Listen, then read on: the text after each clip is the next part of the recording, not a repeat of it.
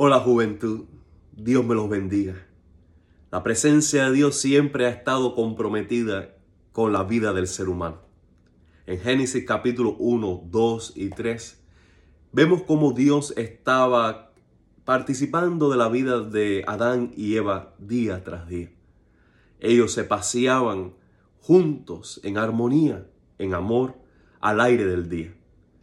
Por eso Adán y Eva contaban con el cuidado, la protección, la provisión, la guía y el amor de su Creador. Nada los separaba.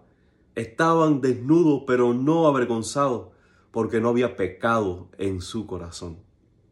Pero cuando Adán y Eva decidieron quebrantar los mandamientos del Señor, ellos murieron espiritualmente y en su corazón nació la vergüenza, la culpa y el temor a Dios. Y desearon alejarse de Dios. El Señor, con un amor inmenso, vino a su rescate.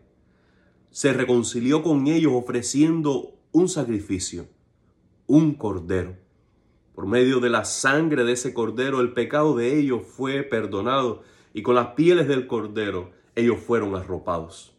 No obstante, parte del juicio y de la disciplina de Dios fue que ellos salieran del Edén, distanciado de la presencia de Dios. Jamás el hombre pudo ver a Dios cara a cara, ni tener una relación tan íntima como la pudieron tener Adán y Eva.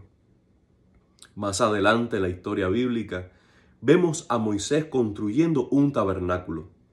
Estaba hecho de pieles de animales. Dios le había dado los detalles de cómo construir este tabernáculo porque quería tener su presencia con el pueblo de Israel. Esa presencia se manifestaba de día en columna de nube para proteger al pueblo de la fatiga del sol. Y durante la noche era una columna de fuego para alumbrarles y darle calor. Solo Moisés podía entrar a la presencia íntima de Dios. Solo Moisés podía tener una comunión estrecha, cercana, personal y única con Dios. Y la gloria de Dios se manifestaba en la vida de Moisés. El rostro de Moisés se alumbraba con la gloria de Dios. Más adelante en la historia bíblica, David tuvo en su corazón el deseo de construir un templo para Dios. Dios le dijo que ese templo lo construiría Salomón, su hijo. Pero le dejó bien claro que la gloria de Dios no puede ser contenida en templos hechos por mano de hombres.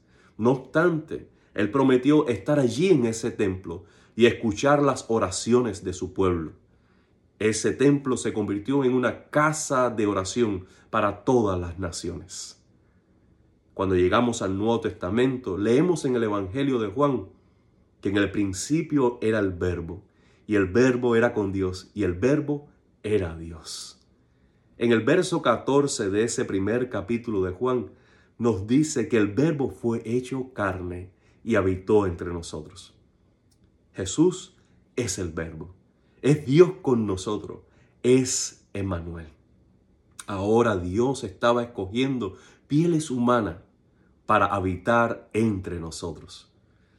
Jesús es la presencia de Dios con la humanidad, comprometido en amarles y en sacrificarse a sí mismo por ellos. Con su sangre vertida en la cruz del Calvario, los pecados del hombre pueden ser perdonados. Cuando Jesucristo resucitó al tercer día, demostró que su sacrificio, el sacrificio de su cuerpo sangrando allí en la cruz, fue aceptado por el Padre. Y promete que todo aquel que cree en su sacrificio es perdonado y tiene vida eterna. La sangre que Dios derramó por medio de Cristo allí en la cruz del Calvario limpia el corazón del pecador. Hoy Dios quiere hacer morada en sus hijos, en todo aquel que cree en Cristo Jesús como el Señor y Salvador de su vida. Esa presencia de Dios en sus hijos la hace a través del Espíritu Santo. Y esta fue la gran promesa de Jesús para sus discípulos. quiero leerle Juan capítulo 14, versículo 16 en adelante.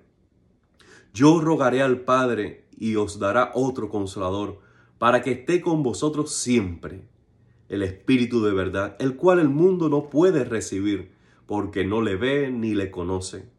Pero vosotros le conocéis porque mora con vosotros y estará en vosotros. No os dejaré huérfanos, vendré a vosotros. Jesús prometió hacer presencia en el corazón del creyente. Esa presencia se hace una realidad recibiendo al Espíritu Santo. El día que nuestros pecados fueron perdonados y fuimos adoptados como hijos de Dios.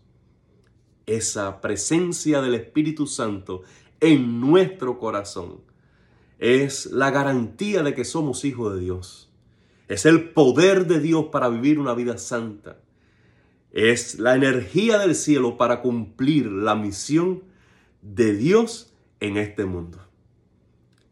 En Hechos capítulo 1, Jesús le dijo a sus apóstoles: no se vayan de Jerusalén, sino esperen la promesa del Espíritu Santo, la cual, dijo él, oíste de mí.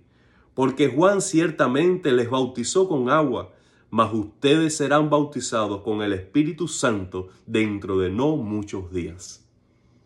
Jesús está diciéndole a sus apóstoles: tienen mucho que hacer. Hay una misión que cumplir. Hay una vida santa que exhibir como testimonio de que Cristo es el Señor.